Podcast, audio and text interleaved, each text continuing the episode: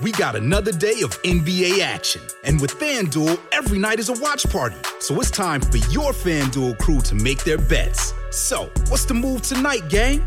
You know that new customers who bet $5 get $200 back in bonus bets if you win. Woohoo! We're heating up, fam! Bet all the stars with all your friends and make every moment more only on FanDuel. New customers bet $5, get $200 back in bonus bets if you win.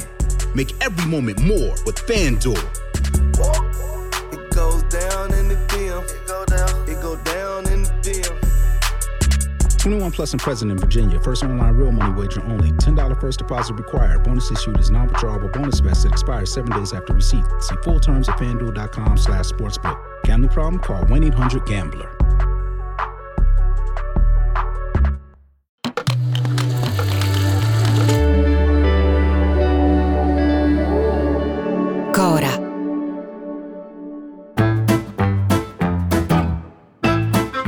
Sono Luca Bizzarri, questo è un podcast di Cora Media e si chiama Non hanno un amico.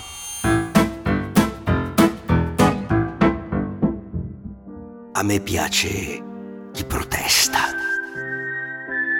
Sarà che mi sono sempre riconosciuto nei rompicoglioni, sarà che i verbi dissentire, obiettare, contestare suonano così bene, hanno un sapore eroico, barricadero, appunto. Il fascino che ha su di me la protesta ha un'origine lontana dai tempi del liceo e dall'ammirazione, dall'invidia che provavo per i ragazzi più grandi, quelli che occupavano la scuola.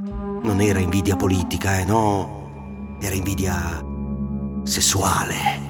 Quelli che occupavano infatti non lo facevano tanto per rivendicare chissà quali diritti, ma per il motivo per il quale si fanno tutte le azioni eclatanti nel mondo eh, dall'inizio dei tempi.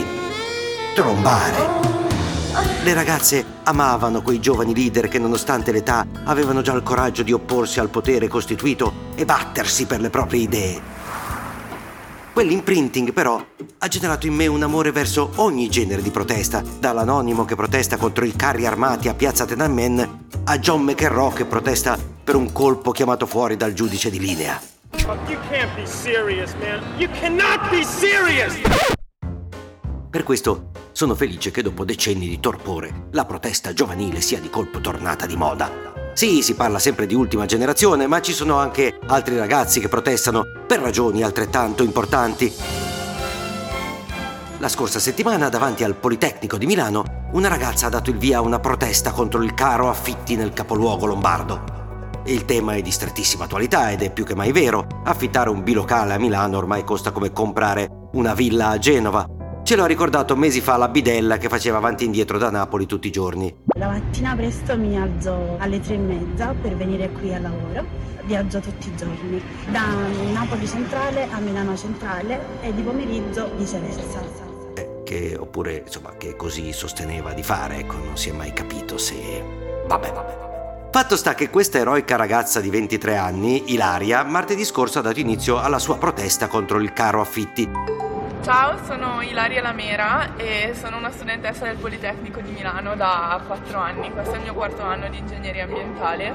È andata davanti all'università, ha piantato una tenda e ha deciso che avrebbe dormito lì fino a domenica. Penso sia la prima protesta così forte a Milano contro gli affitti. Il suo gesto ha ovviamente attirato le attenzioni della stampa.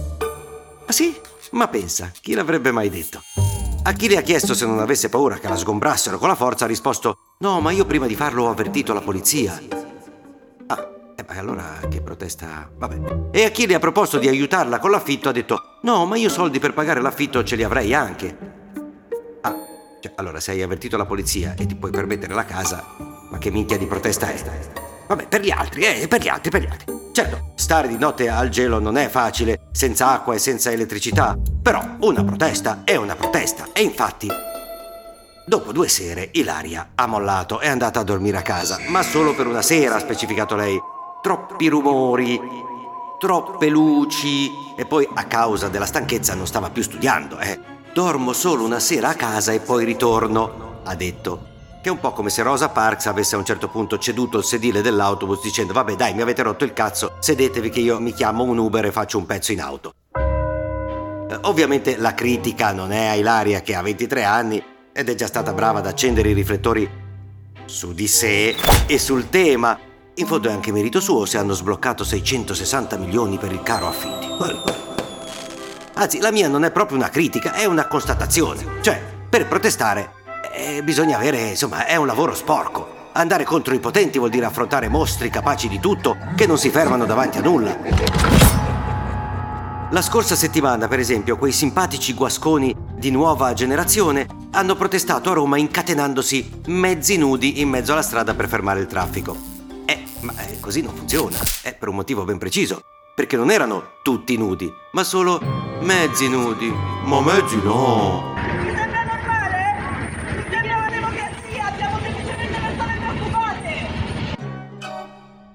Nel film Codice d'onore. Jack Nicholson diceva all'avvocato Tom Cruise che le sue accuse non lo spaventavano minimamente perché io faccio colazione a 300 metri da 4.000 cubani addestrati a uccidermi. Io faccio colazione a 300 metri da 4.000 cubani addestrati ad uccidermi.